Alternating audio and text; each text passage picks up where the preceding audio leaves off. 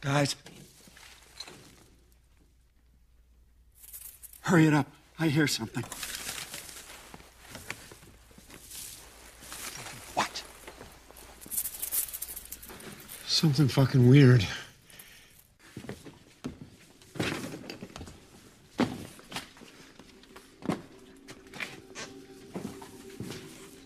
Oh God.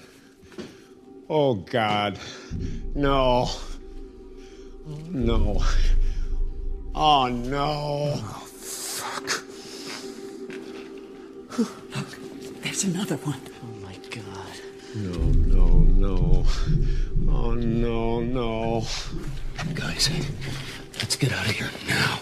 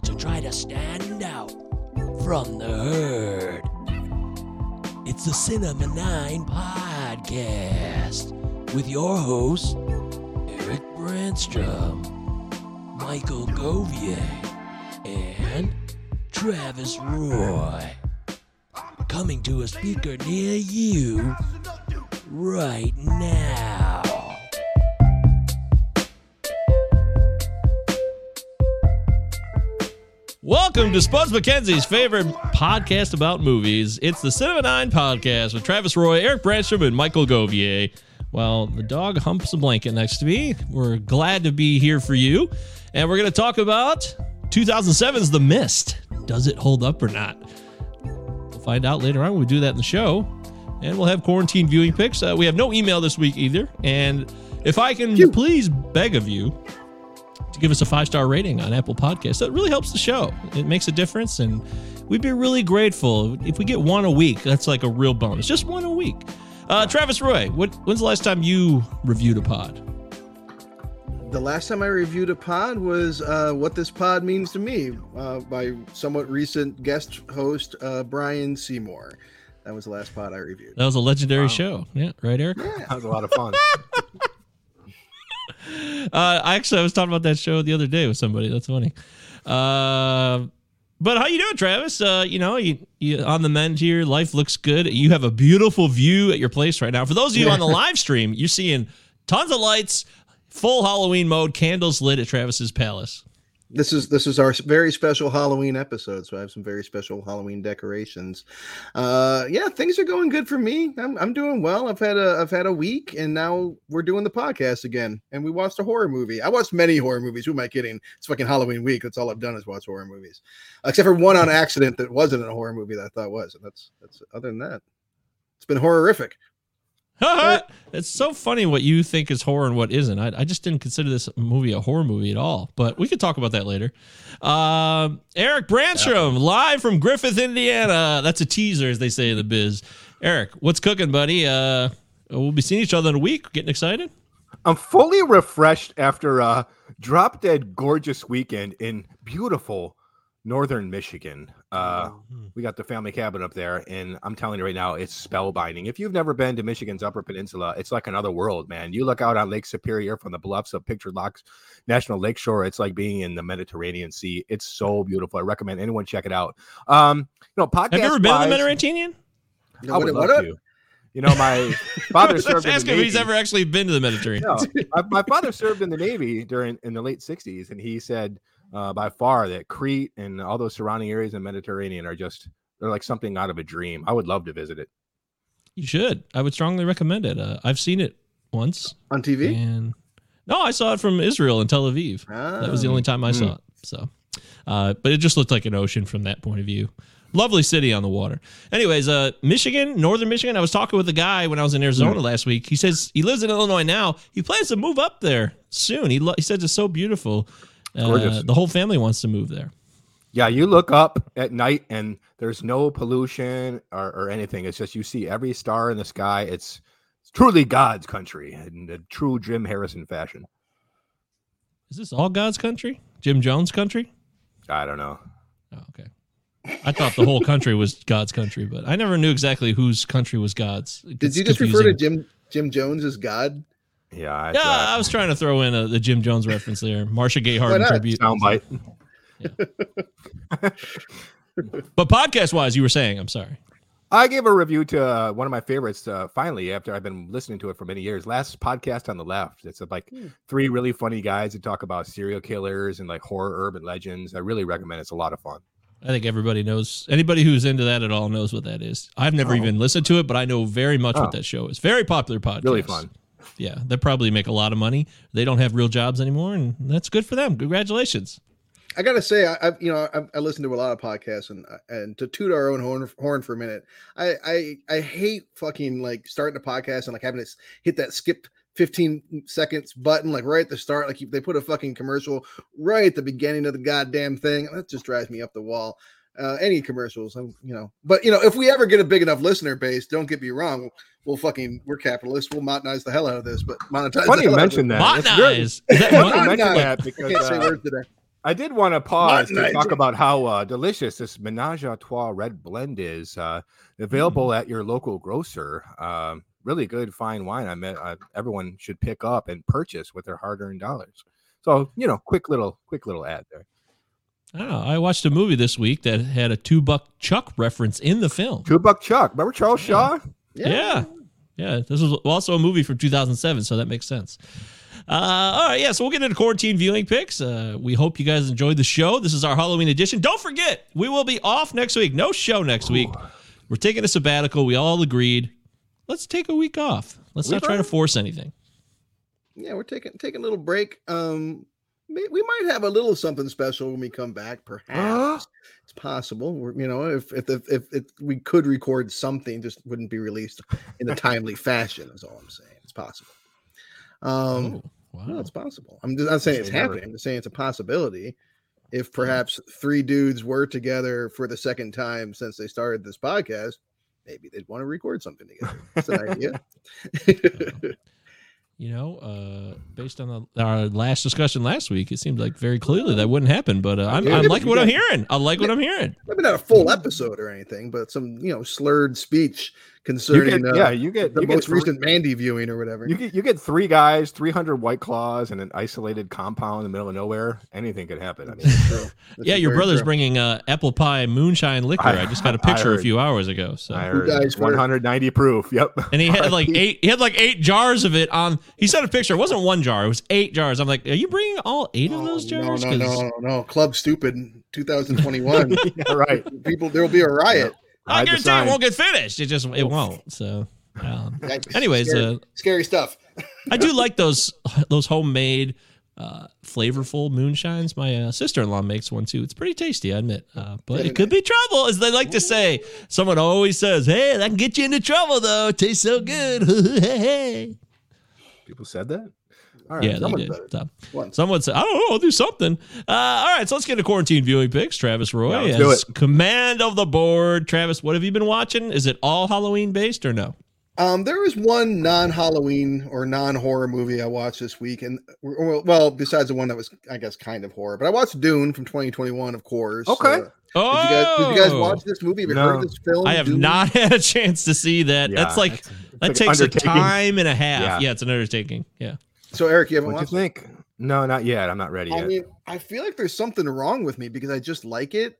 I don't want to like tattoo the fucking screenplay across my face or anything. I mean, the, the uh, response that people are having is almost off-putting. It's like the depth. Oh wait, what's the response? Uh, people fucking love it. People fucking Oh. love People it. People love it. Love it. And they've Really? announced like uh, yesterday, I think uh, in our time, they announced a sequel, which is good. But I find it astounding that a movie of this stature was made without a sequel already in the works. It's incredible Right. because if that was if what is was all that was in the end I mean, you're looking at half a movie. I mean, it's very much half a movie, uh, and it's a. I mean, and it's a, I mean, it's a, and it's a long half a movie too. Uh, but people are really, really enjoying it. I, I of course liked it, well made. Um, but I, I, I a little bit, I feel like, uh, I don't know, like I, I missed something that other, other people, that most people seem to be grasping. That I was just like, oh, okay, it was good. Did you read What's the Herbert on? novel or? No, It's it's I it's am- an anomaly to me. It's like you got a movie that I have already seen iterations of this twice with David Lynch and like Sci-Fi Channel's like 2003 movie. So it's basically like the third like remake of like Leonard Part Six for me. It's like uh, I'm sorry, I've tried this twice. I'm not that interested. But Denny Villeneuve, I mean, come on now. Did you ever see the documentary about the guy who wanted to have Pink Floyd do the soundtrack? The guy it never got made before David Lynch's oh, version. Jodorowsky's Dune? No, Yeah. that looked really It's a great documentary, by the way. Uh, I only saw it once, and it was like in a blur of of life. But I'd strongly recommend it. I don't even know what it's called, but if you find it, check it out. Yeah. Bottom line, though, Travis, is this is a second movie in recent memory, which is like the last month that's been released, where we've had a discussion about is there more? Because that's we kind of had at least somewhat of a similar conversation when we watched Many Saints of Newark. well, this is significantly better than many Saints of Newark. It's, an, I mean, like, well, I mean, they're both real well-made films in terms of production design and and and how it looks and stuff and acted. Don't get me wrong, but Eric, I'm he's walked away, but I'm telling you now, this is this is a movie Eric's gonna fucking he's gonna love this movie. He's gonna he's gonna be a fanboy for this movie. I'm calling it right now. Um, other films I watched. Um, you know, it's the Halloween season, so I checked out Hocus Pocus for like the hundredth time, or maybe like the tenth time, somewhere in there. Uh, it's always fun to watch that movie, but every time I watch Hocus Pocus, I'm like, oh yeah, fuck, these are this is like you know child murdering undead witches. Like it's just it's just actually kind of hardcore. Yeah. I haven't seen Um, it since the '90s. I when I watched it like for a year straight, but I I don't remember anything about it now other than Bette Midler's nose. Turn, It's, turn on the TV right now. It's on like 10 channels. yeah, yeah. um, I watched uh that's a pretty fucking good um uh what do you call it found footage horror film which is usually not my genre uh people have been telling me for a while to watch 2015's hell house llc yes. this movie was really fucking good. Fucking awesome. um actually i probably i should have this is probably my main recommendation for the week was was hell house llc i mean this was this was a scary film a good premise. Uh, in short you have like a you know like a haunted house company that goes from place to place setting up haunted houses that sets up a haunted house like in, a, in what turns out to be a literal haunted house. Um it was it was very good. And uh, i enjoyed oh, it uh, i watched fright night from 1985 You don't say. uh, yeah, you don't say. I think it's like my third or fourth time this year. Um, you know, man. but I swear every fucking time I watch that movie, I get something new from it. You know, I just I just enjoy it more every time. This time I was really into the score and um and I was also really into, you know, fucking Chris Sarandon's performance. But I also really enjoy how Jerry like um he could kill all of uh Charlie's friends at once, but he very deliberately gets them like one by one, trying like, and he could get them like uh, while they're alone. He could get them in a crowd. It doesn't matter. He's just like fucking with Charlie. I don't know. I just really love this movie. Um, you still haven't seen Hellraiser though. yeah, I still haven't seen Hellraiser. Totally, Okay. totally saw that available and went, yeah, yeah, someday. I wanna watch, watch Fright Night again. Jesus. um, although I did watch a movie I'd never seen before. That's uh, you know, I I I mentioned that I liked Halloween Kills last week, but there's a couple Halloween movies I'd never seen. I'd never seen Halloween three, and I'd never seen uh four. Uh, which I still haven't seen four, but I watched three, and um, you know, a lot of folks shit on this movie. I was thoroughly entertained. Um, I was entertained. It's a fun, fun, different. fun film. Are you not entertained? I, I was in fact entertained. Yeah. I watched uh, Mike for you, just for you. I watched a 1989 horror movie called Society. Um, Oh God, no! You I watch Society? I watched Society, and I Oh my watched it while I ate dinner. That Which is would be a- so be a gross. bad call. That movie was gross as fuck. But Oh. um, luckily dinner was in the first part and it takes a long time to get to the gross business but once it gets gross i mean clearly some big thing the thing you know rob bottin kind of um inspiration here but like just ratcheted up drastically to the whole next level um and not not not as good um, in terms of quality but Oh. but a hilarious and gross in on many different levels gross uh horror movie society um i watched a um I watched. Yeah, we're ready to talk the Mist, and I definitely watched the Mist. But um, I watched uh, a pretty decent film a kind of a teen vibe from this year. An Amazon made for horror, made for Amazon horror movie called Black as Night. It's, it's set in New Orleans, uh, and it's, um, you know, there's uh, it's Keith David. Uh, he's not the he's like the bad guy, and uh, you you want Keith David in a vampire movie, man. Keith David in a vampire movie. That's that's a that's a good combination right there. And this movie's very much for teens, like I said. And so there's some parts that are kind of eh, but I really liked Black as Night. I thought it was a pretty fucking solid horror movie. Last but not least, uh, I don't know why Hulu told me this movie called Exit Plan from 2019 was a horror movie because it definitely was not. And Mike, we'll discuss what you know my criteria is later. But um, this movie called Exit Plan from 2019. It starts it stars Nikolaj Coster-Waldau and um, Hey! and he and he if you like him as Jamie Lannister, this is like the exact opposite role. Like really solid performance of him from him. Like really kind of meek and scared, um, but also the like prison movie? no, no, no, no, not even close. Like that. No, like he's like a fucking hard ass in that movie. He's like he's like meek in this movie. He's like small. Oh, Meek. He- yeah, no, he's like he's a he's very like subdued, um, gentle person, and um, and while it's definitely not a horror movie, it's an interesting movie. It's kind of a take on the um, you know, classic uh, Hotel California thing. He checks into a hotel that he's not gonna that no one checks out of, kind of thing. Trying to kind of a mystery here. Um, extremely dark, deals very heavy, very heavily with the theme of suicide. Like pretty much the main theme of the movie is suicide.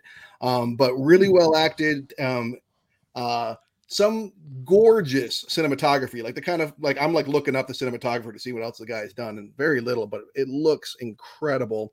Really well acted. It's sitting at like a five on IMDb. IMDb, so clearly like divisive Ouch. well it's a danish film so it's you know it's in it's in danish and it's in english a bit of a mix and there's definitely like um you do get the vibe that like they're not afraid to lean into some dark material and some kind of heavy shit that will probably make a lot of audiences uncomfortable but i really enjoyed uh, exit plan which is one of like like six or seven movies called exit plan so be, be sure you get the one with nikolai coster waldau and and those are the films i watched Well, Kanye West says he's a Oh, big Kanye fan of our work. Fuck, So man. Yeezy It's a- tunes in. well thanks this is the second week in a row, I think, at least that we've seen Kanye. Good to see you. Kanye thank you very thank you. Yeah, it's very it. kind of you. Uh, by the way, Wow. I just before we get to Eric's, uh, the Mist has created a tremendous response for some reason. Probably, at least in my view, from my perspective, the biggest response in terms of people chiming in with their opinions on Twitter and already in the in the reviews here. So Kanye West started off. So the Mist was a great movie, big fan. A fan. And then uh, Jake, JK, Jake. Mon- J- JK, uh. I really like the movie Mist. Okay. And then Wow. When do you guys watch the movie? Well, we've already watched the movie. If you're new to the show, we have seven days to watch it from the previous week because we announced Seven the movie days. for the seven days, like the ring.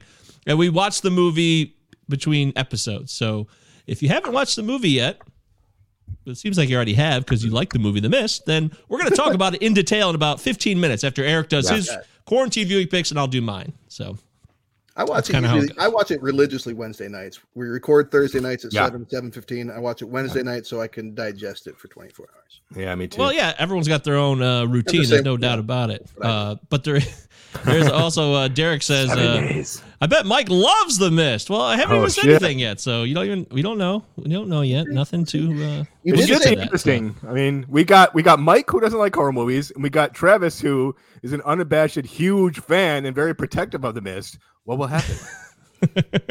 we'll see what happens when A we do that. apprehensive coming into Uh, this. yeah. yeah, but that's how the show works. So uh, we do our quarantine viewing picks, which started during the original quarantine of COVID. That's why we call it that for those of you that are new to the show. And then uh, we share what we watch and we recommend a few movies. And then we get into the main event. We spend about 45 minutes on the movie that we're focusing on. So that's how it works. All right, Eric, please continue. I often ask myself what the as a huge horror movie fan, what the first horror movie I ever remember watching is. So I'm thinking for many years, and then this this current weekend, while I'm sitting down to watch this film, it dawns on me this is it. And this is probably why it's not only my favorite movie of the Indiana Jones trilogy, but one of my all-time favorites. Indiana Jones: The Temple of Doom is essentially like a haunted house movie. It's it's so fucking incredible, man. Like uh I cannot believe I saw this when I was like five years old. Dude's heart's getting ripped out, like people burning alive. Like it's so intense and still so good. For me, it was the thing when I was five. Which uh, Really? I think beats yours. yeah, I couldn't watch that.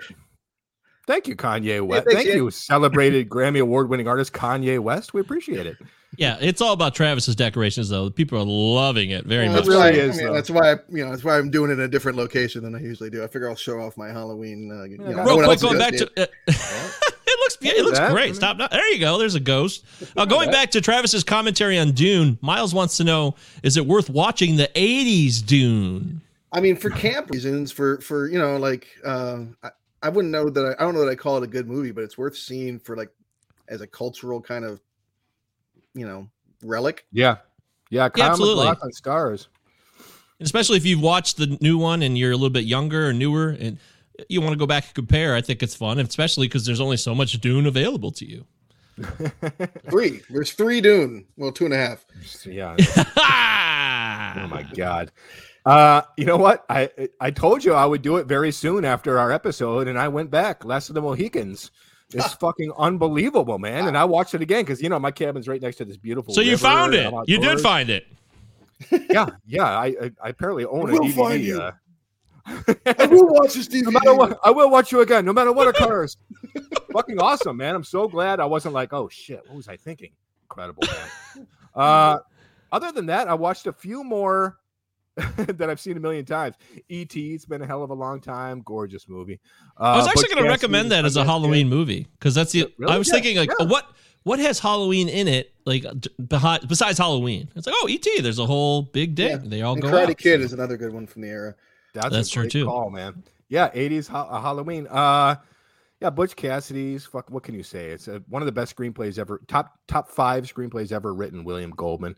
Uh, Kiss the Girls. It's been a hell of a long time since '96's Kiss the Girls, and you know, in theaters, I remember really enjoying this. And in fact, I really fucking love Morgan Freeman in this movie. I I wish we would have seen more of his Alex Cross. Along Came a Spider, not that good as far as prequels are concerned, but he was really solid as this detective, and uh, I, I dug the film, man. Cary Elwes, Billy Zane is the voice of the killer. It's, it's fucking fun. Nothing. right. Nah, no thanks. No? I'm glad you liked it. Uh, Speaking of- way, uh, uh, Travis is getting a huge amount of love here. He Needs a lineup for his beard and Oh. like your hair. Uh, I don't know if that's like an inside joke. Do you know this person, Travis? Because they seem like they know you. So Yeah, you know Jake Moner. They Yeah. like my hair. Is this my hair? So yeah. Sorry, Eric. Yeah. Travis has fans. I tried to watch. Oh my god, have you ever seen this movie Quigley Down Under? Of Did course. you watch any horror movies? What the fuck? It's Halloween week. Dude, I, I didn't have access. There's no Mm. cable north at my cabin. There's just like all Oh, the yeah. I've seen a million times. I tried to watch fucking Quigley Down Under. It's fucking stupid. Her alibi. Did you have that one too? Innocent I don't understand how this this is a film. Like literally Mr. Three Thousand. Dumbest score I've ever heard in my Mr. entire Oh, life. Mr. Baseball. Mr. one. Oh, Baseball. Mr. Baseball. Sorry, Eric. We're just. I love Mr. Baseball. But all right, go ahead. Sorry. Listen, Just Tom got Selleck is Selleck one of the here. most handsome men I've ever seen in my entire life, but I don't, I don't know, man. I don't know. This this performance in this film, I, I had to turn it off. It was out of control. It was so stupid. He's charming. He's just a face. He's not a good actor. Those dimples were beautiful, beyond He's gorgeous, charming. But the film, I, I don't know, man. Couldn't get down Quigley down under. Those dimples. Fucking so sorry to hear that. Selleck's dimples. Welcome to the podcast, Selleck's dimples. Actually, Welcome you know, it's uh, a kind of a reprieve because usually people just talk about his mustache. So if anything, it's oh, a fresh take. I will I'd say say- that. I'll There take are- the dimples over the mustache. Other parts of the man's face, they exist. Beautiful blue eyes too. That's it for me. All right. Oh, that's a weird. That's not what I expected either, Travis. Yeah, that was. I'm I'm surprised, but you're stuck up there. Even if you're in your cabin, there should be old horror movies on VHS or something. I don't know. A know. lot of Surprising. westerns. A lot of westerns. Uh, Magnum P.I. is a gorgeous man. Yes, he, he is. He's Yeah. handsome. I admit that freely. Very handsome. Uh, all right, so I definitely uh, got down on some film this week, and I made sure to. I- I started doing a list again, so I wouldn't screw it up because I've been making good. some mistakes recently. So let's let's get going with this. I saw Drillbit Taylor. You guys ever watch this movie? I turned it off, What? man. I turned that movie off. It's written Taylor. by uh, Seth Rogen and I believe uh, Goldberg. It's the team John, up of. dude, it's written by John Hughes. What? And they, tho- y- yeah, it's written by John Hughes, and those guys did a polish on his original script. Oh Uh, shit! John oh, Hughes. it's not mentioned. Okay, well, it's not mentioned in the credits. So I, Edmond Dantes, he uses his pseudonym for that one. Check it out. but I mean, it, it doesn't even mention that. So I'm pretty sure I missed that. But wow, that's a fun fact I didn't know. Uh, it's not very good, Travis. You're right. It's I don't know how I didn't turn it off, but I stuck with it. Um, it's got Leslie Mann, which brings back memories of the debates we had on This Is 40 about her career, and this is an Apatow production as well. So shocker. Um, but Owen Wilson's, you know, he's just so great. He really, he's great in this movie. He's great in this role in this movie. And Danny McBride, early Danny McBride, plays like his homeless sidekick. Was pretty funny. yeah. I, don't I mean. It's just a funny but it sucks because like the kids, the kids are the focus, and I'm just not into these kids at all. That's I think kind that's of why I what bummed turned it off too. Yeah, You just weren't that's- like, yeah, they're Compare- nerds. Okay, you're nerds. Sure, we all we know, we know that story. I don't know. They just, they just weren't magnetic. I was just like, I'm not feeling it. So, uh, Stephen Root's in it, and he's always good for a laugh. But that's about it. Not a good movie, I would say overall. I watched a movie called Blue Caprice. Did you guys ever catch this one? This is on uh, Showtime. So if you want to go back in the Showtime archives, uh, man, it's intense. It's about the DC snipers. Remember the DC snipers Oh, in 2002? Yeah. Fucking crazy. Yeah. And it just took me on a wormhole, hours and hours of oh, research yeah. on Lee Boyd Malvo and John Muhammad, the guy who basically brainwashed this kid who was abandoned by his own mother in Antigua and brought him to America. I mean, it's just really sad. I feel terrible. I know this kid murdered people, but he was a kid. It's fucked up. It's really fucked up. And this is not a documentary. This is a drama and stars Isaiah Washington as the Oh, main no John. shit. Yeah, as Muhammad, like the That's, guy uh, who brainwashes this kid. creepy good casting. I mean, he's Yeah, scary. and Tim Blake Nelson's Yeah. like his his scumbag partner too. So it's really I really want to recommend Holy Blue shit. Caprice. It's uh it's not just about like each individual shooting, it's really about the genesis of how they get to that point. Mixing in like actual 911 calls too. It's weird. It's like reality and Hmm. all supposedly authentic stuff that they talked about. So Act- wait, real nine one one calls are in there. Yeah, like in the beginning, in the credits, they, they have all the real 911 calls, and then they uh, they, they kind of mix in one or two later when there's some a couple shootings. But uh, Matt Wilson says, if you ever watched I Sniper on the Vice channel, it's a great miniseries. I did not see that one. So No, no. Dark Side of the Ring is on Vice though. Check that out. It's fucking unbelievable. he's always got to get that one in. uh, but there's just no. It's a senseless murder spree too, so it really fucks with people's heads, and it really is wild shit. It's just a.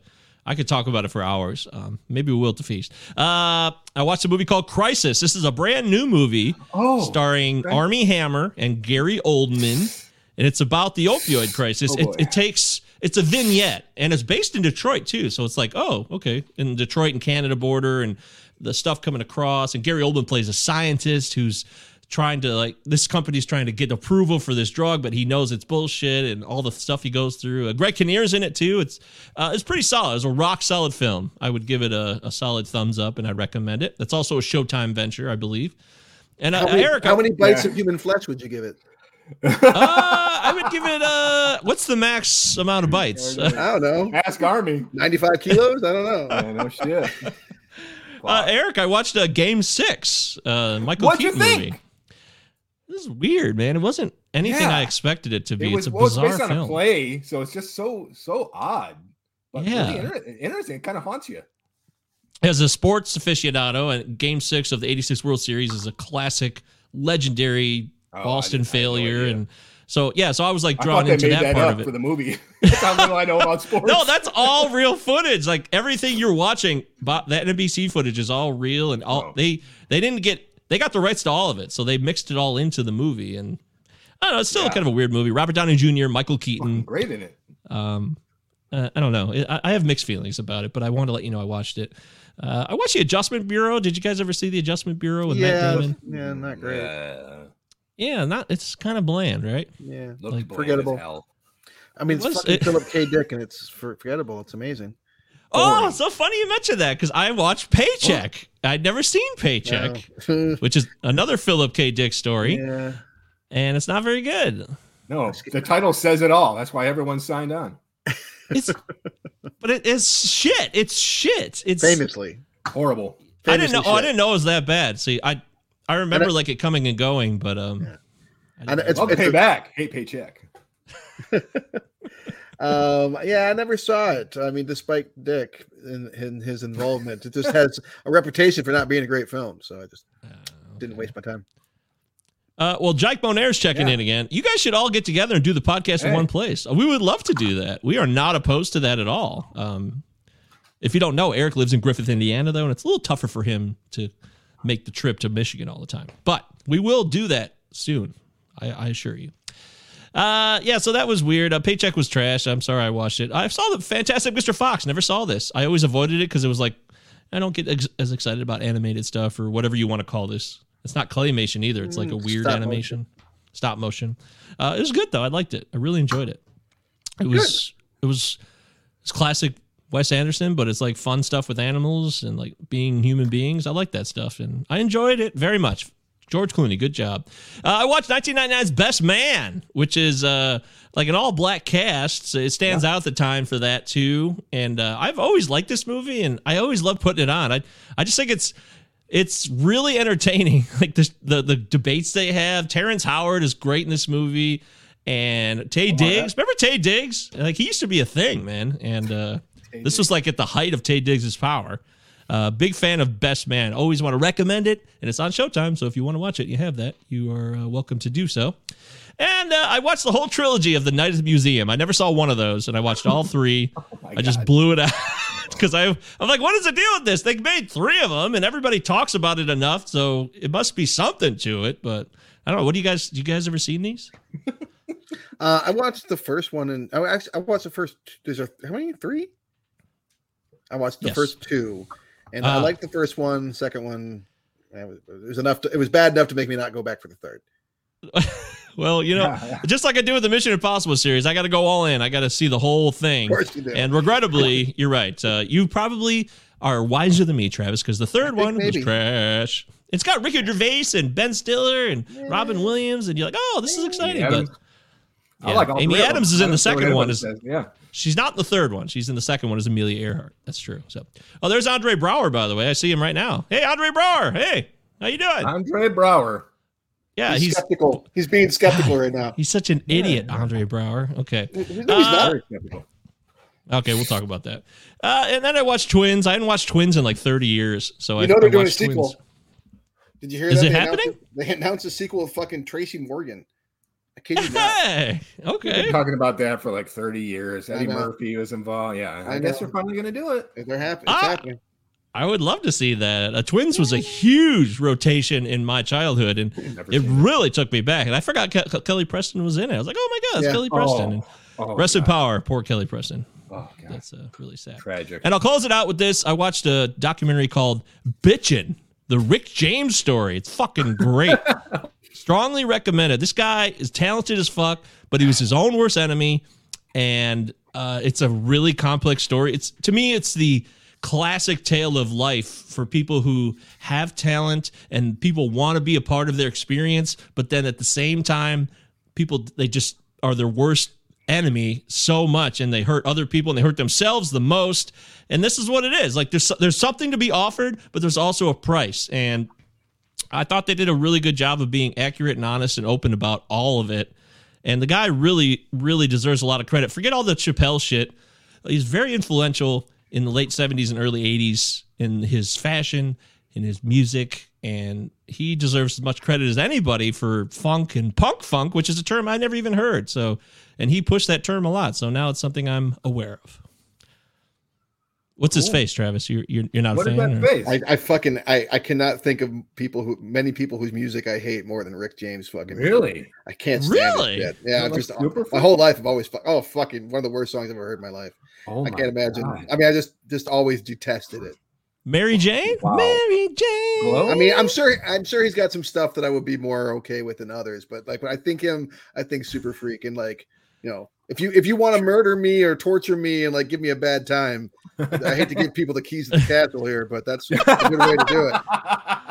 that song is shit and even he's like that song is trash but it made him a ton of money so yeah Uh, I, I got i'm with you there so Yeah, yeah. Uh, maybe but I should dig a little deeper into my Rick James, but I, I just because I like funk. I like funk. Yeah. a lot actually. and you like I, to dance he's got a lot of danceable I- stuff so I think I think my dancing days are over, bud. Think I hung Oh, up. They are? hung up his bird. You were dan- What are you talking about? You were, da- you were- dancing no, you were dancing a couple of months ago to Inside. So come on, it's not over. Oh, this is true. That's This is true. This is true. Saying.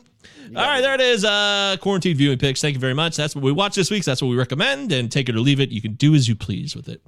All right. All right. Any old time, use it. It's time to get into the mist. Let us pass, please. Let's just talk this thing through. We have, and we made our decision. We're leaving. Hey, Mr. Mackey's gonna barbecue some chicken on the gas grill. Why don't we just sit down and What, just... let you keep on talking? No, I've been in far too many courtrooms to fall for that. You've already psyched out half a dozen of my people already. Your people.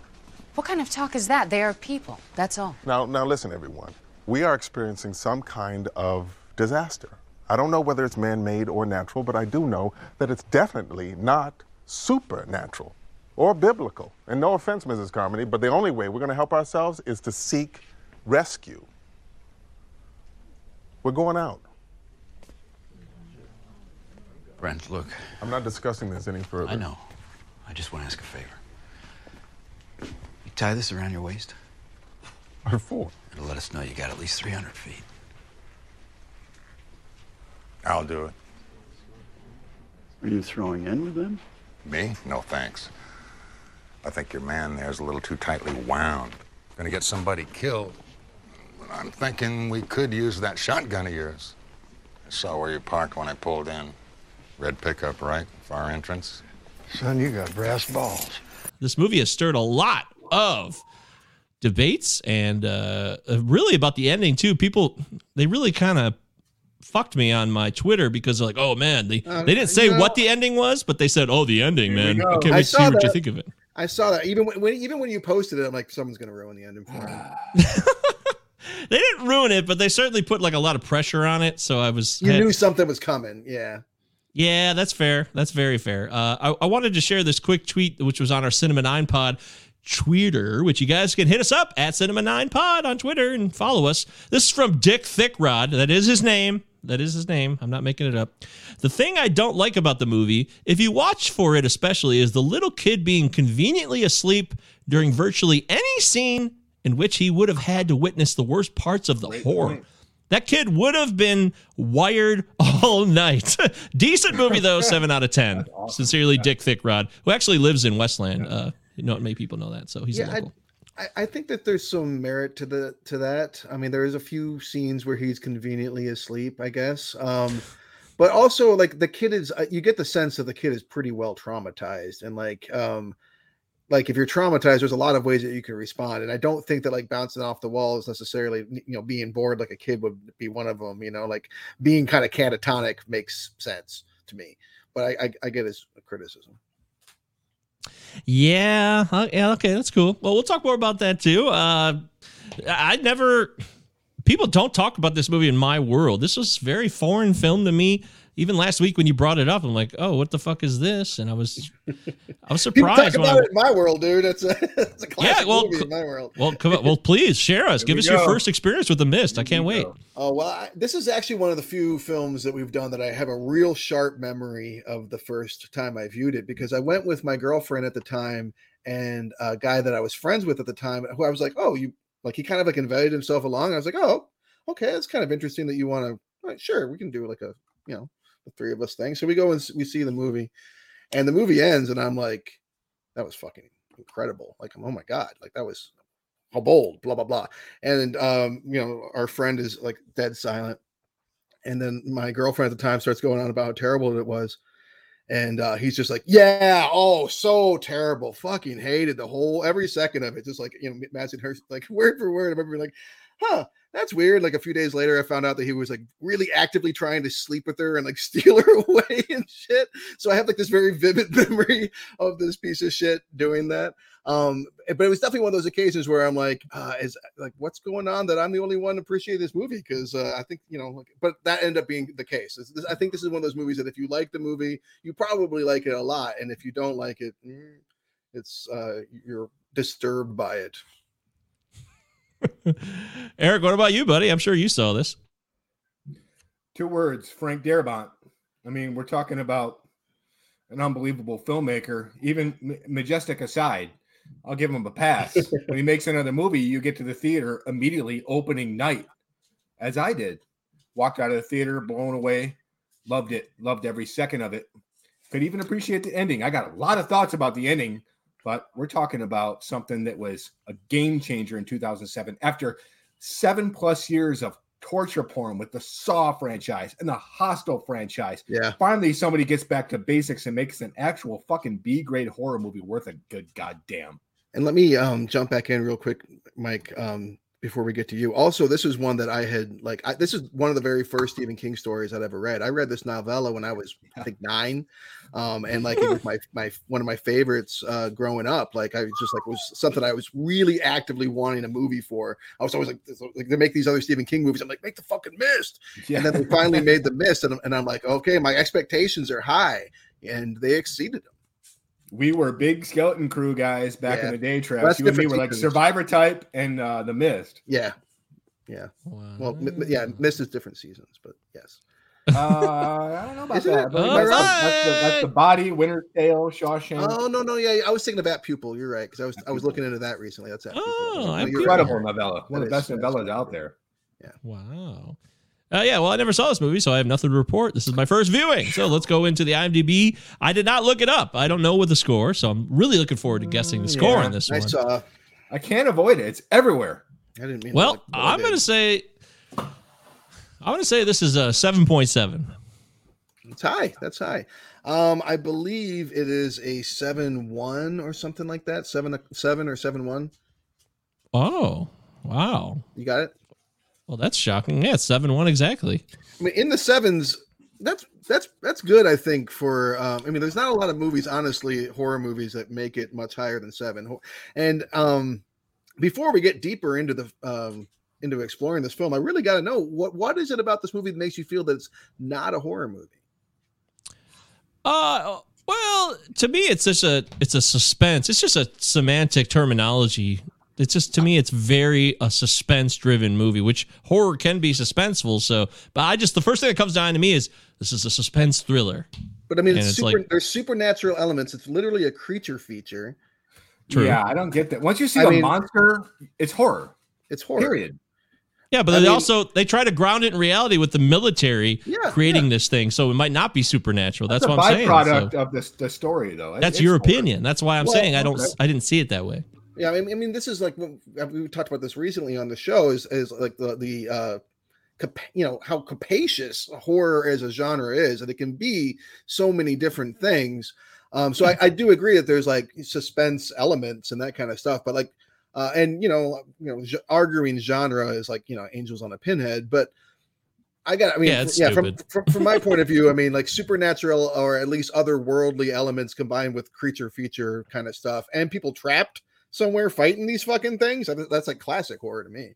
Yeah, that makes sense too. Uh, it could also be an action movie, but I don't. It's fine. It's horror too. It's it's not not horror. It's just something that didn't come to mind immediately for me. Okay. But then again, you know, I'm not that guy. So what the hell do I know? Uh, nobody would ask my opinion anyways. We are As far- literally asking your opinion. You are hosting a Yeah, fucking no, yeah, podcast. People in the know hundreds of horror. dozens of people, tens of people. will hear Dozens. this. People are saying I'm it's the By amazing. the handfuls, people will listen to this. On Rotten Tomatoes, 71% from the critics. It's 65. The audience kind of pooping on this a bit. Um, I mean, it's a solid score, but it's Is that my dogs? No, no, no, no. can't find the guy with the squeaky toy. Uh, Can't find the squeak. so let's see what the critics have to say about The Mist, 2007 film. Hey, uh, here, hey, Yoshi, come here, give me that. Here, go to bed. Oh, yeah, I love you. Uh, yeah, that's how I, that's how I handle dogs. Nope, go to bed. I love you. Uh, right, so Suddenly, I don't for feel so bad for having a family after a year of abuse from you guys. good. Bring it. kind of abuse do we go through? Ah, looking for Goodykoontz and uh, can't find Goodykoontz. Sorry, guys, but Um, we're always looking be- for them. Might be Destin, right? I mean, this would be right before he retired from the industry. We're really hoping for a Destin Thompson review. We'll start be the with ending did uh, it. David Edelstein of New York Magazine says the mist builds toward a climax so wrenching that I hesitate to recommend the film, but I think Darabont earns his vision. Given that, he earns his vision. Yeah, I don't I don't know how you earn your vision. I guess that's subjective, but um good. Which, good which for him. directors, which directors didn't earn their vision? yeah, that's what I. That's a better question because that would make that. It'd make a lot more sense to me if I knew who hadn't earned their vision, so I could chime in. Uh, I need a basis of comparison here. Let's get Richard Golden on the line. Speaking of vision, let's uh, let's get the bottom line from LensCrafter CEO. DOC Business Coke, hell yeah! Yeah, uh, which was also redone on Detroiters hilariously. So good to see that. Yeah. Uh, Rex Reed, of classic Rex Reed, the old man. Is he still alive? Is he dead? Uh, I don't know, but I don't know. the the Mist is one of the best scream fests I've seen in years, and a whale of an entertainment. So he's all he's on it. Hey, speaking of are they still alive? I I did a weird look. Every single person in this movie, including what's her name, Frances. I always forget her name. The old the one that plays one. Everybody in this film is still alive. There isn't a single actor. In, I mean, you know, maybe some people behind the scenes or something. There's literally not a single actor that's passed in the 13 years. So, hooray for that! Because usually, honestly, we, we do a lot of films that are older, and it's pretty often that I'm watching, you know, a scene with like four or five actors interacting. I'm like, oh yeah, they're all dead.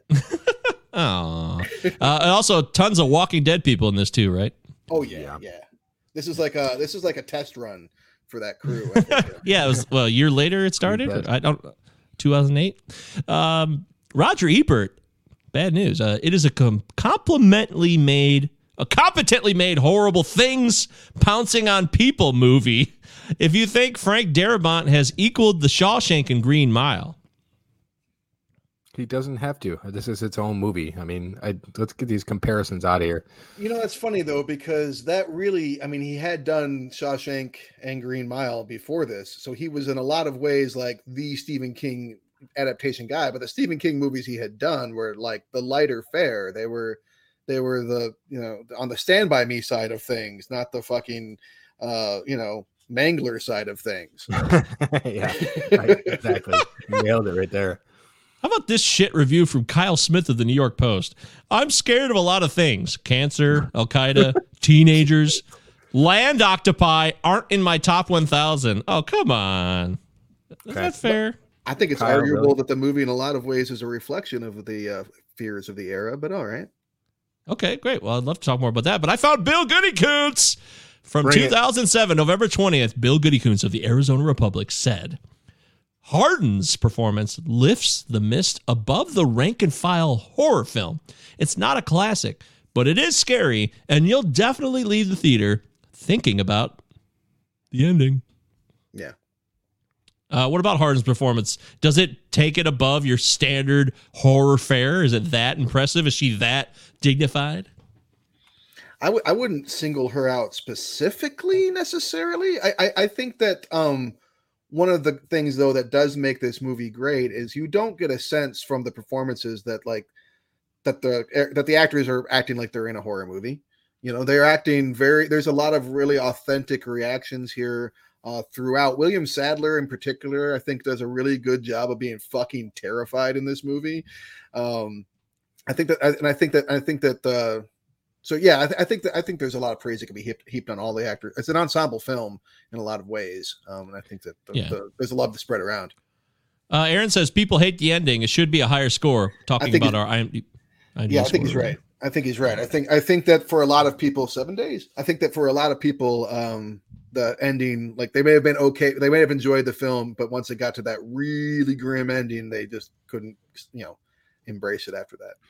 We joke a lot about uh like some a movie by Aaron Sorkin being way too Sorkin or so Sorkin. That's so I mean, Sorkin. this That's is so Sorkin. So this is so king. Like you have all the archetypes there, like the the nut religious fanatic, Yeah. like the the hick that that has a heart of gold and is actually kind of smart, even though he's The out of towners versus the unquote. locals. Yeah, Isn't you have like- all, you have all that, but it's very Stephen King.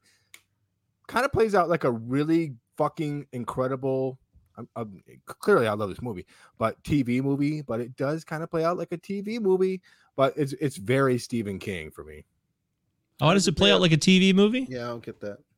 Especially the gotta- ending. Like what what Very not The- TV. The, ma- the majority of the film for me feels like a two part miniseries, like in its structure. The fade outs feel like commercial breaks, and, and fade outs are always failures. Feels like I'll give you that. Fade Yeah. outs fade outs are crap. I'll give you that. Yeah. Um but otherwise, no. Yeah, other, other than that, I can't go with you. But all right, But you're entitled to your fine. opinion.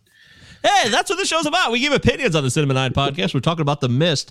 Uh, you know, when this movie opens, it's called The Mist, so I know there's going to be mist, even though the, I didn't watch a trailer or anything, so I wasn't really surprised that there was a mist. Uh, beautifully shot, too. Such a gorgeous. These people are living high on the hog. They live on the Yeah. water, and there's mountains over there. I mean, it's like paradise over there. So Yeah. the, the fact the fact that this guy later on becomes alienated from the locals it, it doesn't surprise me thomas jane's character because supposedly he works in the movies and makes posters or whatever makes artwork for the film industry Oh, and he went to college. Don't forget.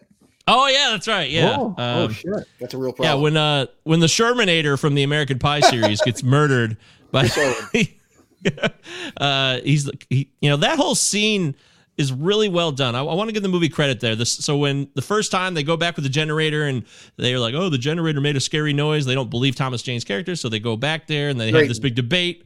I, I I've- but I kind of it was well done, but I kind of thought it was it felt like it was forced. Like this guy immediately didn't believe them, and there's all this weird shit going on, and some of the obstinate stances taken by characters in this film bother me a bit. I think that's But you have people dying of COVID still in hospitals denying that they have COVID, right? I mean, like I think that they're when when you're dealing with a terrifying uh, and unprecedented uh, kind of thing, um, a lot of ways the mind will just recoil and people will like you know fall back into obstinate you know disbelief i mean like i find like i find norton the the, the neighbor character played by andre braugher uh, extremely relatable and believable. Not least of which because when we're first introduced to him, he's screaming profanity and a machine that won't work properly, which I do constantly. Um, but I'm that neighbor. oh my god, I can't. Everything I'm doing is like fuck you, fuck you.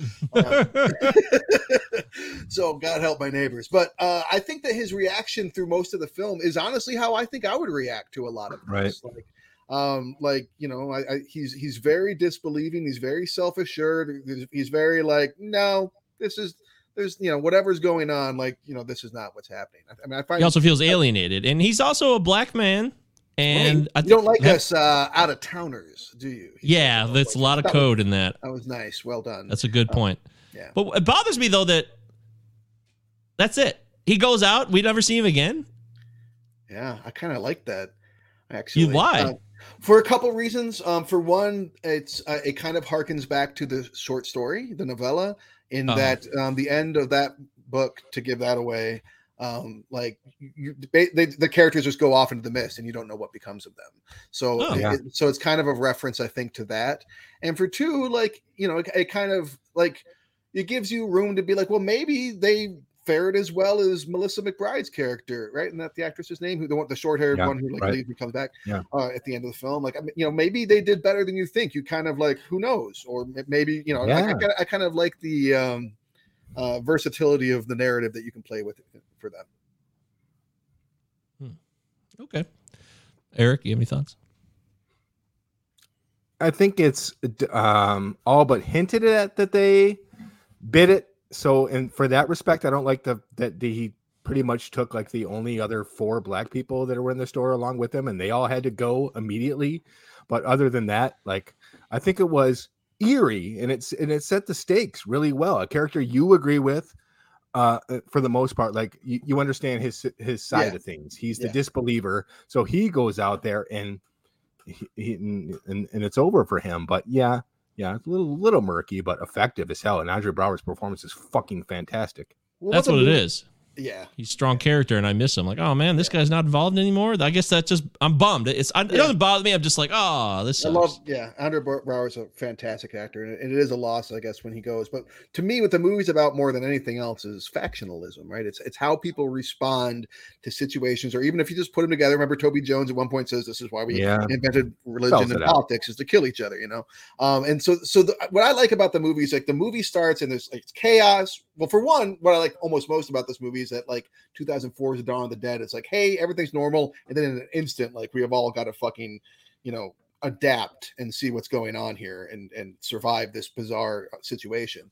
But like things start and like it's like unclear who's in charge what's going on. You know the, the manager's still trying to assert some level of control. And drayton kind of uh, almost immediately starts uh, especially like after the um, incident with in the back room starts to become like a leader and everyone's kind of like oh okay there's scary stuff going on we got to pile um, you know, stuff against the door, and we got to like do all this. And as he's and as people are working together, uh, for, you know, and that's like the only time in the movie, like when at the very re- first reaction, when the, the people people come together and they work together. But like you got one character who's literally praying to lead, who's going to cause a lot of trouble, and then another character who like starts pulling people aside and like and like whispering understandable doubt in their ear and being like look we don't need to do this. And so very quickly like these factions build and they determine their own leaders and they start kind of like jostling amongst each other within the confines of the store and making their own decisions. And that this as much as i do regret the loss of andre braugher's character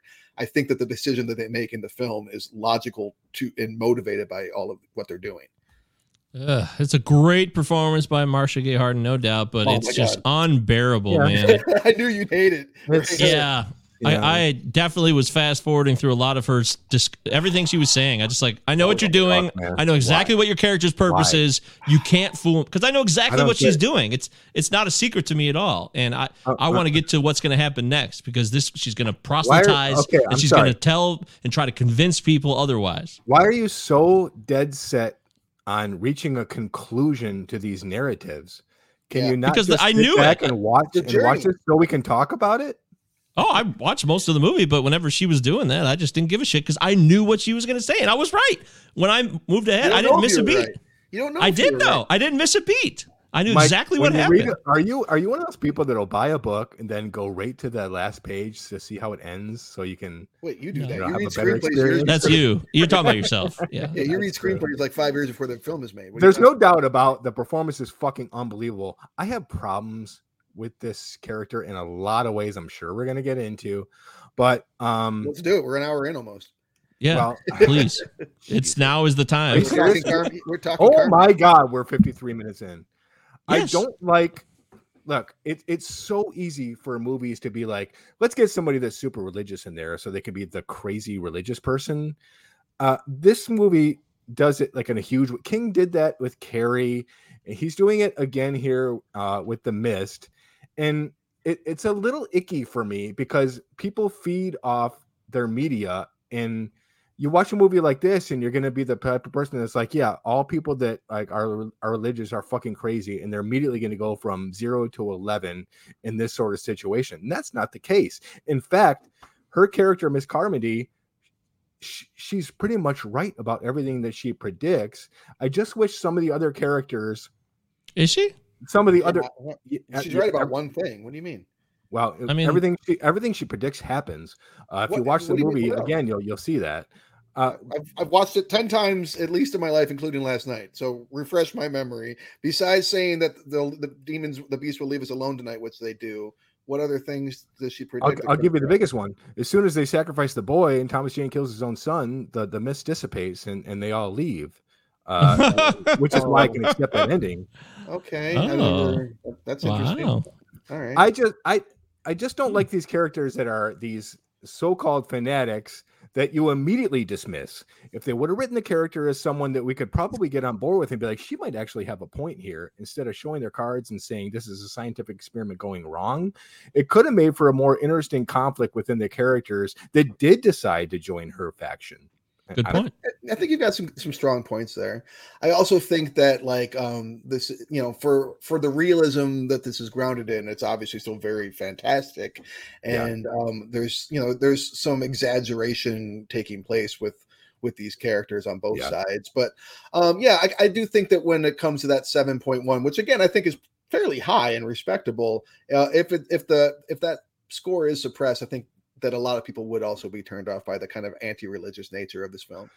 Yeah, they also did a good job of what they failed the third character, Eric. They did a great job with Ollie's character, Toby Jones's Oh, character. hell yeah. Oh people Oh my God. dismiss him as this bag boy bozo, but then it turns out he's a sharpshooter and he can very much be very useful to all of you. And that's how you do it. I love, Ollie. that. Love Yeah. Ollie.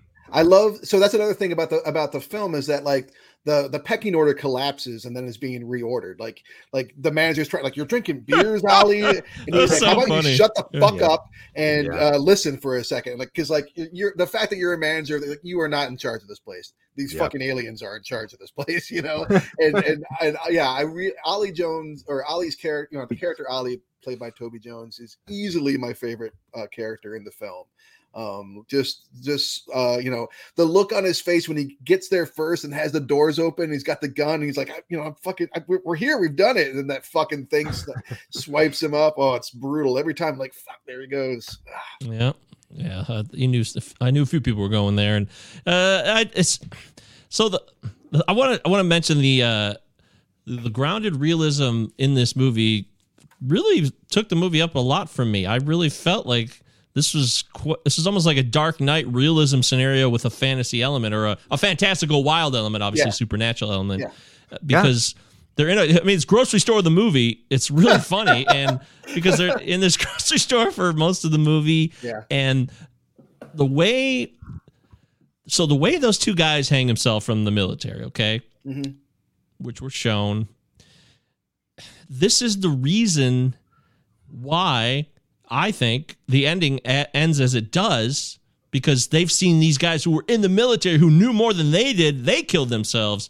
So they're like, we have no, we have no recourse now. We're stuck here in this car. We know their hanging is very crucial to the way the movie ends. But if the military did what it did and got through and was saving people and was clearing out brush, the military guys should have known that they were capable of doing that to some respect. So I got beef with that. I got um I got an idea sort of too, um, which I, I you know I, you made some good points there, but you've also got my mind thinking about because I hadn't thought about the fact that they that, that they see the soldiers kill themselves and that kind of motivates them to kill themselves. That's an interesting take. Um, one of the things in the book that made it into the movie uh, when they when they do drive away, you they do see a giant, like a giant moving across, um, you know, and to me, I realized last night watching them, like, yeah, I think that's when they really lose hope because like you see Oh, this, sure. you, you see this giant, it's like it's all fucking over. Like we're we run like, and also like, I mean, how much gas do they have? Like gas, you know, like even a quarter tank is going to get you a, a decent distance. Um, but um, yeah, so I think that they lose their their hope largely because of the monster, or you know, the, the giant, and also watching it this time for the first time in my life. Watching it, I thought to myself, well, I don't know that it's over. I don't know. Like he may like things may have been uh, like they could have been saved. The four of them had had he not done what he did and shot everyone in that moment. But I don't know that the world is saved. I don't know that that No. this whole situation is taken care of and over at all. Like I used to kind of Not at all. oh, like, like they've taken you know the military stepped in, they're taking care of it. But watching this time, like there's no there's no stopping that fucking giant. But the mist clears up so much too. All of a sudden, like there's mist Right. around the car, and then all of a sudden Right. the mist goes away too. I seems a little convenient. Uh, you you could still be going through there, killing aliens and trying to survive with the mist still very much being there. Uh, Yeah, somehow the army's presence is driving the mist itself away, and I've never really felt right about that. Yeah, I agree. There's, I mean, like the fire, I guess, is doing it. Maybe I don't know. If, if- if only he turned the radio on. Uh, If only he'd left the bit. gun. If only he left Ah, the gun. he tried to. He barely reached for it, and he barely got the gun on the hood when the monster was coming at him. Yeah, that's a good point. and he puts them and he puts them all at risk when he opens the door anyways to get the gun which is something else I, I hadn't really noticed before like he does a pretty like he ma- he makes a lot of good choices but he makes a lot of bad choices too going to the pharmacy is a bad choice and he loses that crowd after that like they they all start turning to Yeah. carmody um That's and why I like him. Like, yeah yeah I- he's very that's why I fallible. Yeah, absolutely. The fucking flaming mop and Jeffrey DeMunn calls him out like, "Good idea, you idiot! You almost burned the fucking place down." I love a fallible protagonist. Um, yeah, and he's and he's much less fallible than he was in the novella. He's like a straight up prick in the novella, um, which is which they had to they had to back up on that some, but like they there's more prickishness to him than I think I realized before. Like the fact that he, he's consistently leaving his son alone with like strangers, even um, to deal so that he can feel like he has agency in the situation, which not great. And his ideas are sometimes helpful, sometimes not.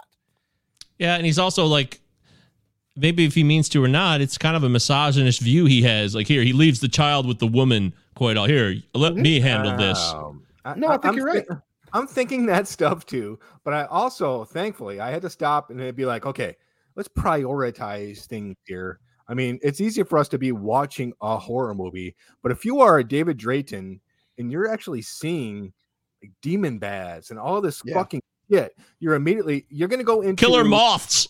I think they call it reptile brain. but Yeah. it's basically a fight or flight. You you're not thinking about oh, should I leave my my son with a woman that I'm kind of attracted to? Oh, what if we? Come on, give me a break. No, you you're right. prioritize, and I think David, for the most part, does the right thing and and, and everything he tries to do. Well, I, th- I think he's I think he's well intentioned in everything he tries to do, and I definitely agree that you're right. Like he's responding. He's like in he is in trauma mode, like trauma, like spot responding to trauma kind of mode. Um, and he and he's and he's thinking way more clearly and way better than most people around him. But um, but I still think that like um, and I you know I say this as someone who's not a father and never fucking will be. But my thinking is is that like my first priority if I was in that situation is I would never for one instant. I mean, I wouldn't leave my fucking dog. I would not leave my, my I'd be carrying around my dog the whole fucking time because I'm not going to trust that some little critter creature thing is going to crawl up on her. Uh, so God knows how I treat my kid. I just wouldn't. That's so yeah, I, that's a great point. But like when you, I mean, it's a succession thing. When you're trying to protect your kid, the window is the Yeah. priority. No, the window yeah. that's the, the the the you know the tunnel to that thing or person is is the the priority. But yeah, interesting. and ultimately, he he makes this promise that he keeps, which is so grim, that he will not let the monsters get him no matter what.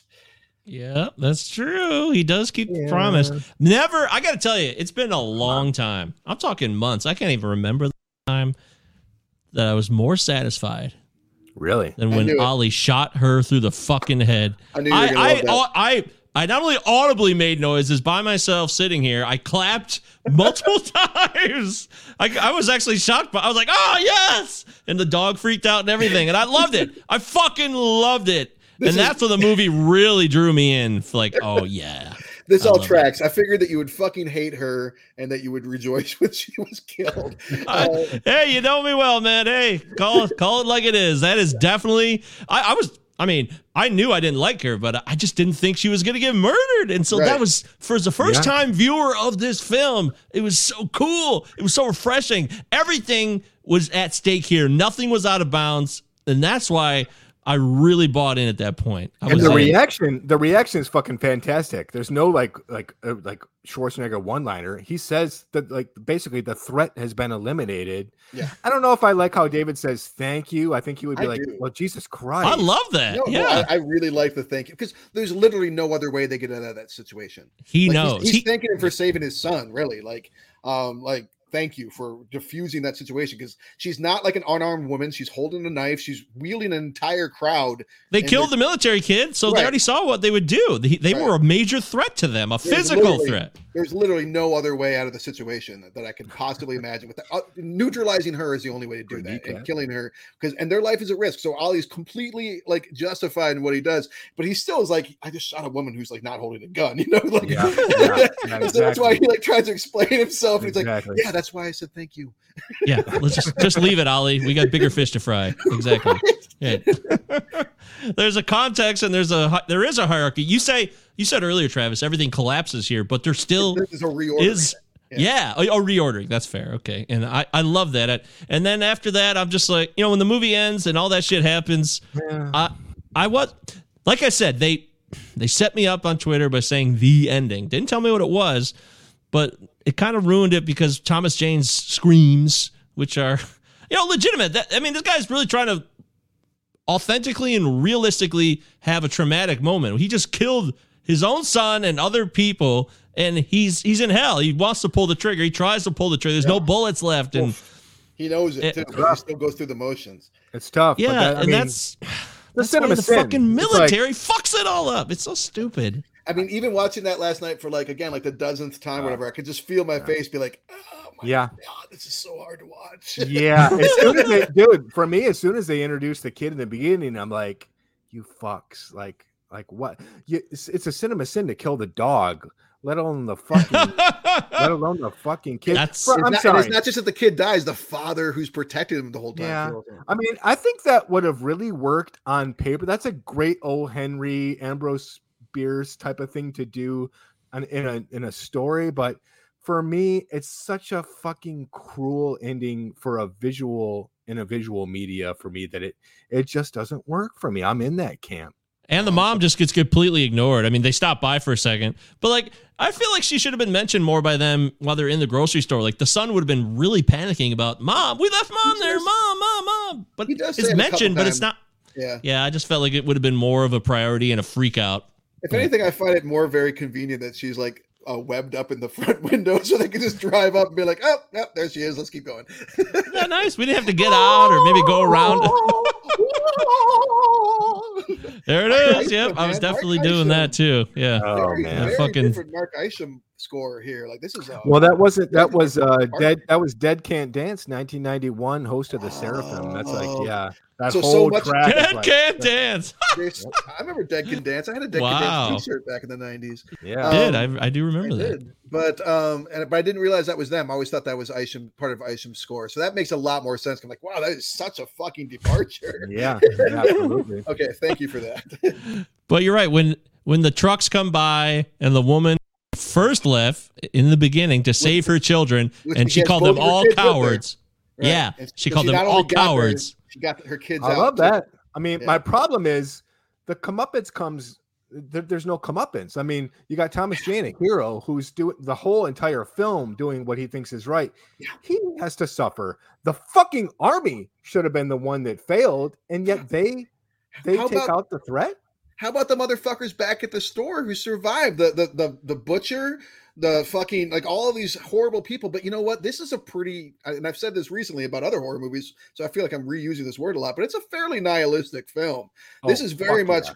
you're like, we're in this fucking fishbowl together. It's a total fucking crapshoot. No one gets what they deserve. No one gets what uh, is coming to them Yeah. for better or for worse. You're just fucking flailing about and we'll Yeah. see what happens. And that's it's very much that kind of movie. So it's another reason why I'm kind of surprised by the high score because it's not a satisfying movie, despite that satisfying moment of, of Right. Carmody's death. Uh, it's it's a movie that will frustrate the viewer in a lot of ways. And there's your I think there's where your low score comes in. Like if I'm if I'm the studio head, well, I, if I'm the studio head here, I'm Harvey Weinstein, so I kill myself. But before I kill myself, before I kill myself, I I I'm sorry, I'd force Darabont to change this ending, which he would not budge on. Thank God. I like that, and it is a thought-provoking ending. Even if it you don't like it, it creates a ton of discussion. And just by like I said, the the Twitter responses. Remember this. This is a 14-year-old movie, and it stuck with them. So whether you liked it or not, Darabont made his point, and his point was just to think and consider the notions of all that he leaves you with from every action you saw, not just the ending. The ending's a culmination of all the other bits and pieces of mistakes and grievances and just fallible errors that are created through the terror of the unknown. Yeah. He he it's a it's a hard pill to swallow, but he definitely drives home the fact that as a species, we're totally and completely unprepared for any epic disaster, be it Katrina, 9/11, anything Yeah. uh, in spades. Yeah, and this is filmed in Shreveport directly after the storm, which I think is fitting. And again, I like like there's these you know like there's a reference at one point that the the soldier played by uh, Sam Witwer is is about to like depart for either Afghanistan or Iraq. So you do have this sense Oh, of like man. what's going on in the background. And and I watch it now in the, in the COVID era, and uh, and I feel like again like a lot of this rings Fucking true amazing. now you know so like i think it's i think that Yeah. this is a pretty timeless film in a lot of ways because it represents a lot of the horrible ways that people respond to tragedy and and and like this kind of situation like think of when uh, first of all like you're dealing with the like you don't even know if the in, if they're if you're dealing with insects but why are you got all these lights shining out the window into the mist the first night? Terrible call. You just it's a fucking beacon but okay so you're doing that. But once they figure out that they need to turn the, turn the lights off at the same time there's other well-intentioned people running around the back turning lights on.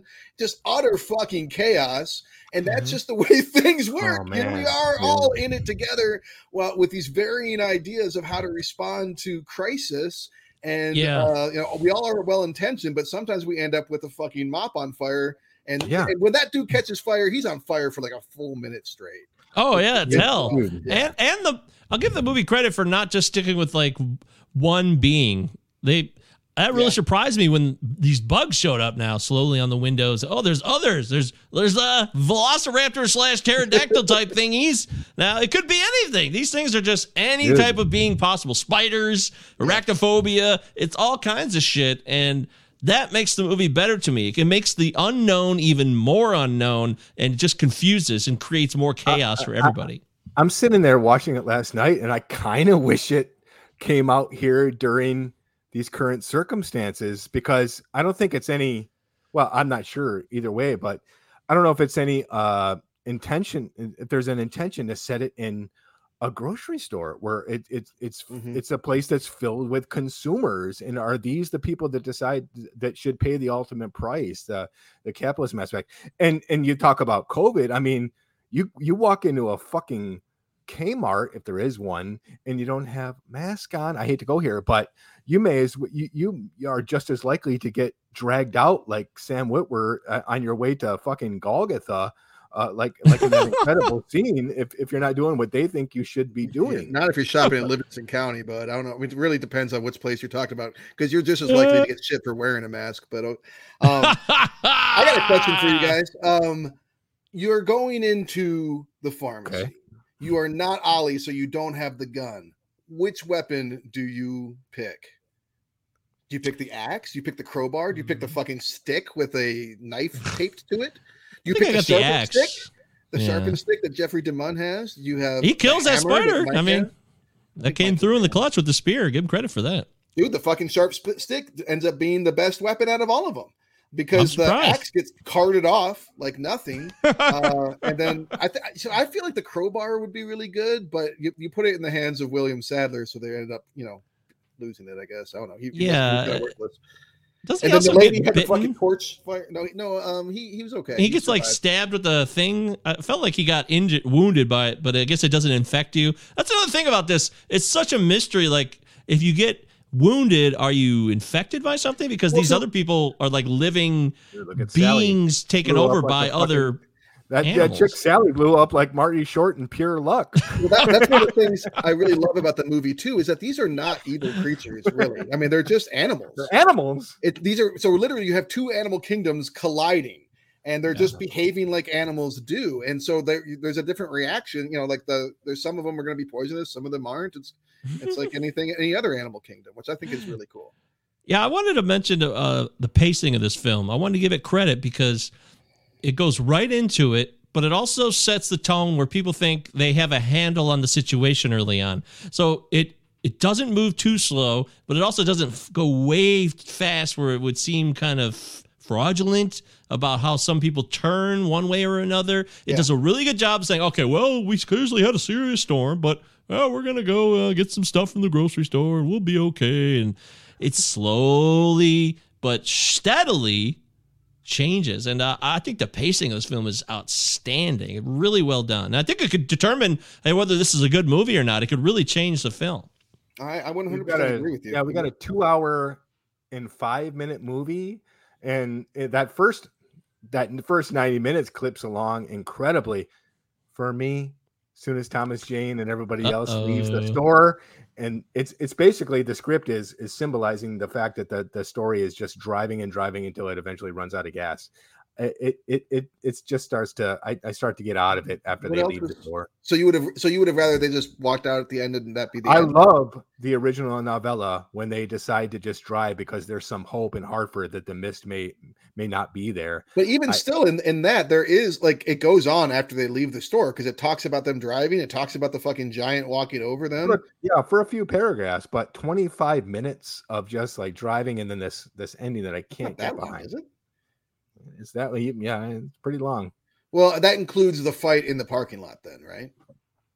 Perhaps I, I, would just think that Uh, perhaps you you you're talking like you timed it. What do you mean? Perhaps? when did you time it from? it feels like an appendage. I'll just say that.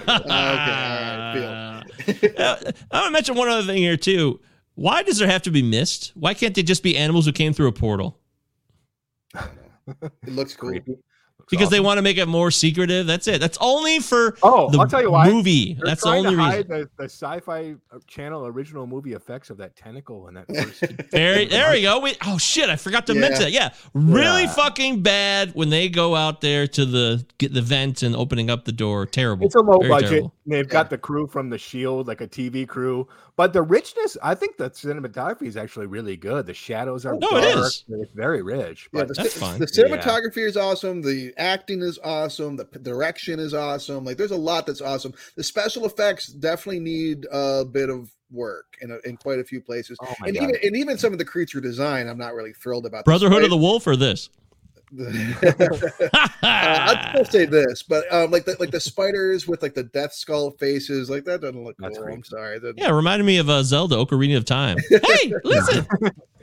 Um, so I, I, I agree, but there, you know, there is a suspension of disbelief that has to take place, I guess, with a, you know, Do they explain the mist in the in the novella? Like why it's mist? Well, this no, I mean, like why it's missed doesn't know, but like you don't know, but I mean, you do like again, like a portal has been opened, things are coming through. Presumably, their world is misty, and they're bringing their atmosphere. Their you know, the, the air is Ah. streaming through just the same as. And, and either there's a collision happening as their air c- combines with ours, and that's creating the mist, or the mist is like what their world is, and it's preceding them as they come. And I like that it comes like a herald before them. Like I, I like I like that like whatever you know, like you, you're safe so long as you're not interacting with this mist. And it's not like the mist is some acid rain that dissolves you as soon as you touch it, but like uh, you know, but it is like something that these creatures can move freely in. Yeah, and and- can't and see it's, freely. it's freely speaking to your excellent point that these are this is just like an uh, like another e- ecosystem that's just here now. It's not like they couldn't just leave the door open to the grocery store and they would just hoard on in.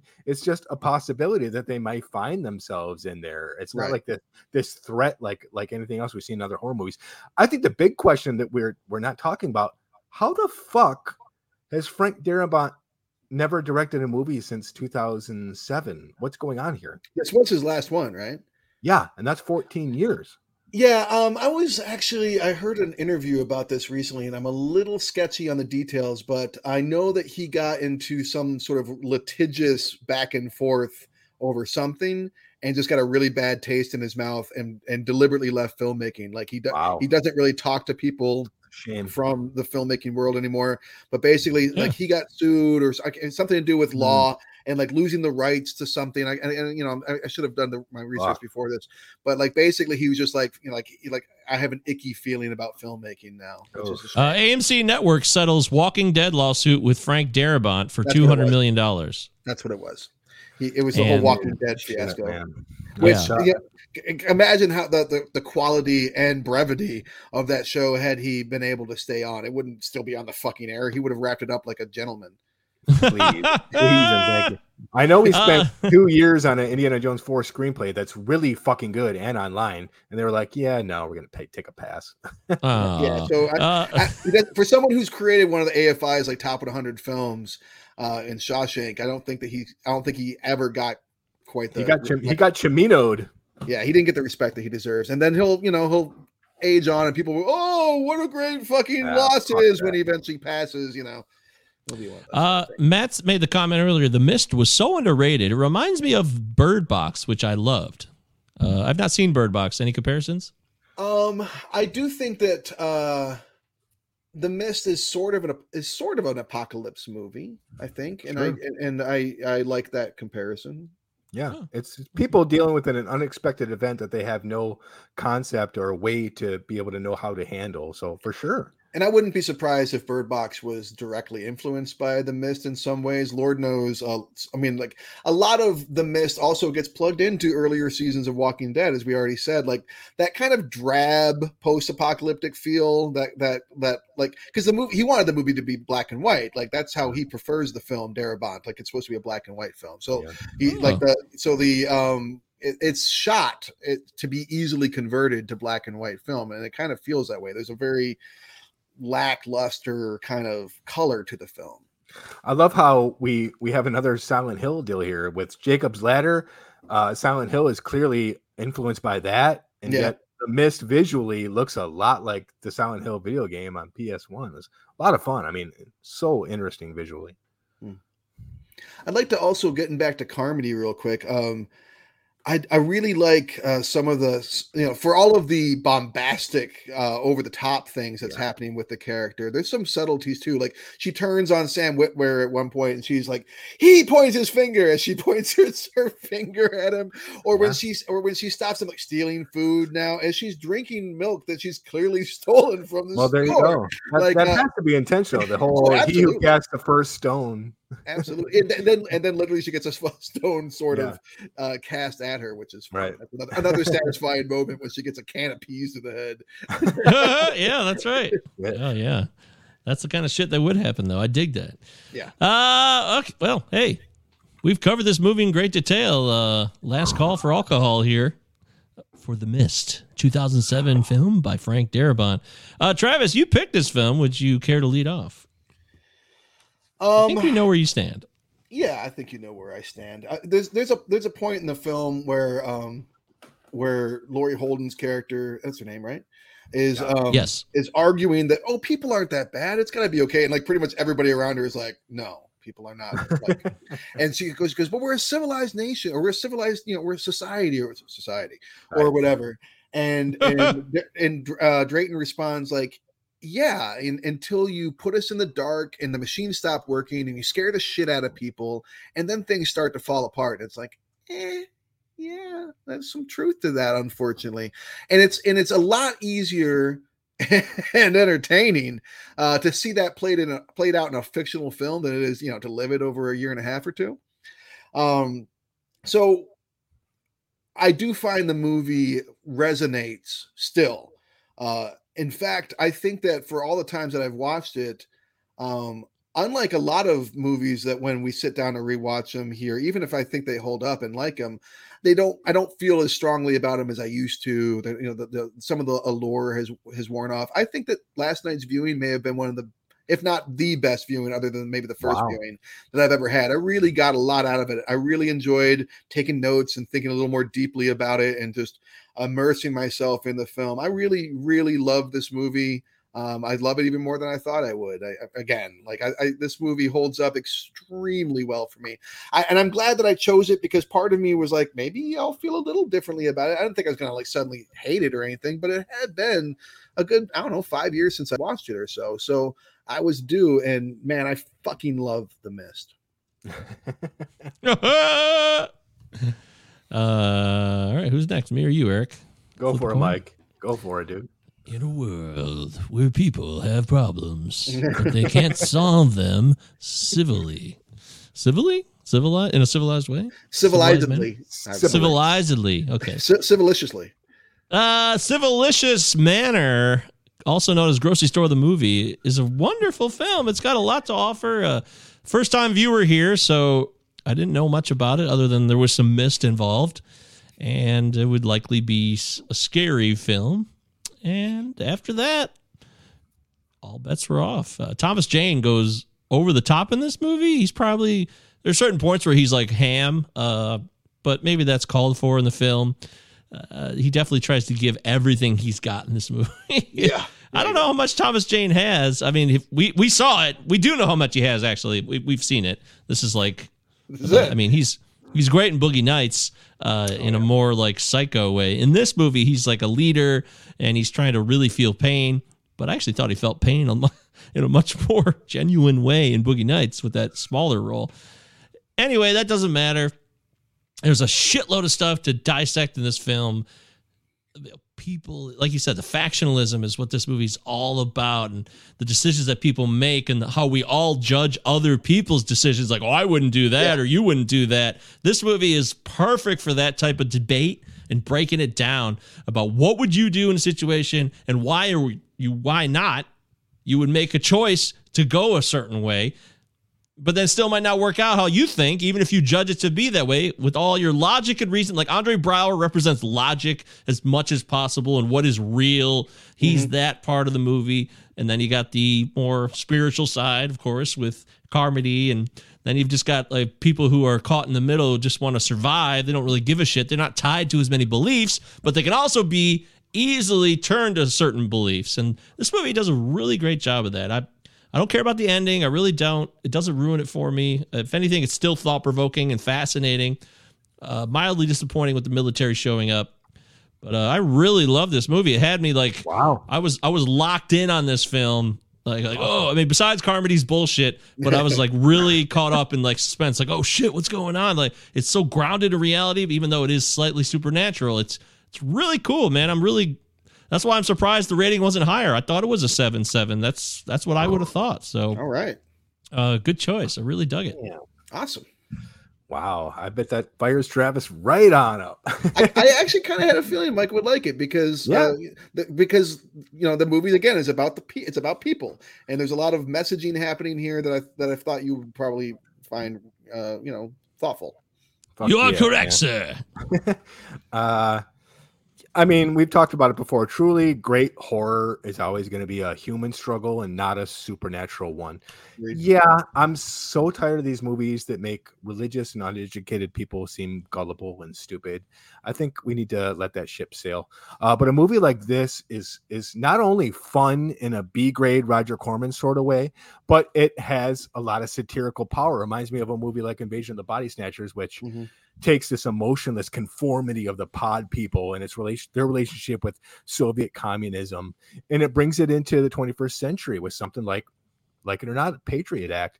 The movie is about perseverance in the face of seemingly impenetrable odds and you've got technically a fucking incredible effort at a time 2007 where horror needed a fucking uh jumpstart Mm. And Frank Darabont doesn't get enough credit for the work he does, not just with Stephen King, but in terms of his re- directing.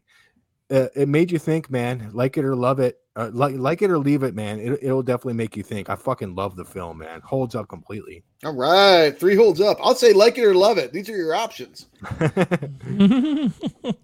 That's a clean sweep for the Mist, 2007. Congratulations to the Mist. Uh, also, I thought the Majestic was Peter Weir. It seemed like a Peter Weir movie, but that makes sense. Uh, either way, off. Turned, it still sucks. Turn that shit right off. bad movie. All right. So we hope you enjoyed this episode, the Halloween edition of Cinema 9 Podcast, Cinema 9 Pod at protonmail.com. Give us your feedback. What do you think of the mist? You can always chime in in the live stream like everybody who did today. We had a lot of comments. Uh, thanks for all the commentary and for uh, the newcomers. Great to see you. You can sub, connect with the show on all standard podcast platforms. Also, the YouTube feed. We do these live streams. So you can sub our YouTube page, Cinema 9 Pod. And next week we'll be off. So are we announcing the movie for two weeks from now or no? Sure, I'm ready to rock. Okay, Eric Bransham has control of the board. I decided to throw I know, a what a burden. curveball. Jeez. I decided to throw a curveball your way, man. Last last November, uh, Halloween's over. It's time to time to go into a new direction. Last November, I threw a curveball your way with Demolition Man, and I had a lot of fun with Demolition Man. So I thought I'd I'd throw another one your way, and this might be this might be way out there, but I, I just don't give a fuck, man. I've been thinking about this movie lately, and it struck me, Christ. Not only does no one, no one talk about like no one talk about it, no one even thinks about it. And I remember liking it back in 1993. It's director Stephen Hopkins' follow up to Predator 2, Travis. Uh, this cast is incredible. Emilio Estevez, Cuba Gooding Jr., Jeremy oh Piven, boy, Stephen yep. Dorff, Judgment Night. Yep. Soundtrack for the ages. Yeah. Judgment All right. Night. Judgment Night. All right. Been a long time. God, I, I remember watching it a lot. Like, oh yeah, Judgment Night. I like the soundtrack Judgment more than the movie. Oh, At least that was my did. past experience. So We'll see what happens. a lot of heavy hit. Early Denis Leary too in that. So Peter Greene as the bad guy, believe it or not. what, a, what a shock. Denis Leary. Well, you're picking another. Both these Yeah, movies, Demolition Man, and Judgment Night, have Dennis I Leary. am. Denis Leary. I am. Yeah. See what happens, man. Fuck. Running the streets with Denis Leary movies. Okay. Well, hey. Let's see what happens in two weeks. Not next week. Uh, next week, who knows what'll happen? But we won't be here. But, um, you know, Maybe go about your We'll- we'll business.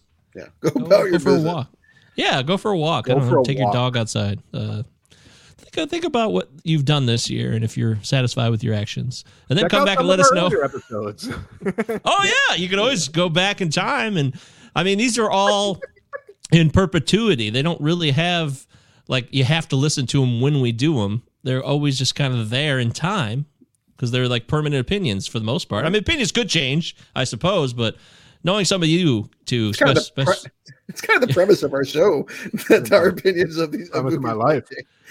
they they do from 25 years ago yes but over the last year uh probably not but they could change but the point being is that what we talk about with the movies they're evergreen they're always there so you can listen to them if you love movies we got what 82 episodes so We're in the second episode now. We're, we're, to we're break rounding down. the base towards 100. Uh, but I wonder what we'll do for 100 maybe we should have like a uh i don't know um do a live stream from fingered? a mountaintop or something Freddie got fingered. That's a joke. the movie That's a joke. itself. All Uh, maybe we could do like a. I don't know. We, we got a lot of ideas. If you guys have ideas, send them to cinema9pod at protonmail.com. But until then, we're off. We're going to enjoy ourselves next week. We're going to see each other in real life and uh, looking forward to that. It hopefully will be a wonderful time. And until that day, for Matt Wilson, who says Judgment Night was a great Judgment underrated Night. movie, soundtrack was unbelievable. Yes, Matt, you are correct. Travis Roy, Eric Branstrom, Michael Govier saying, thanks for tuning in, and we'll see you. I hear something. What? Something fucking weird.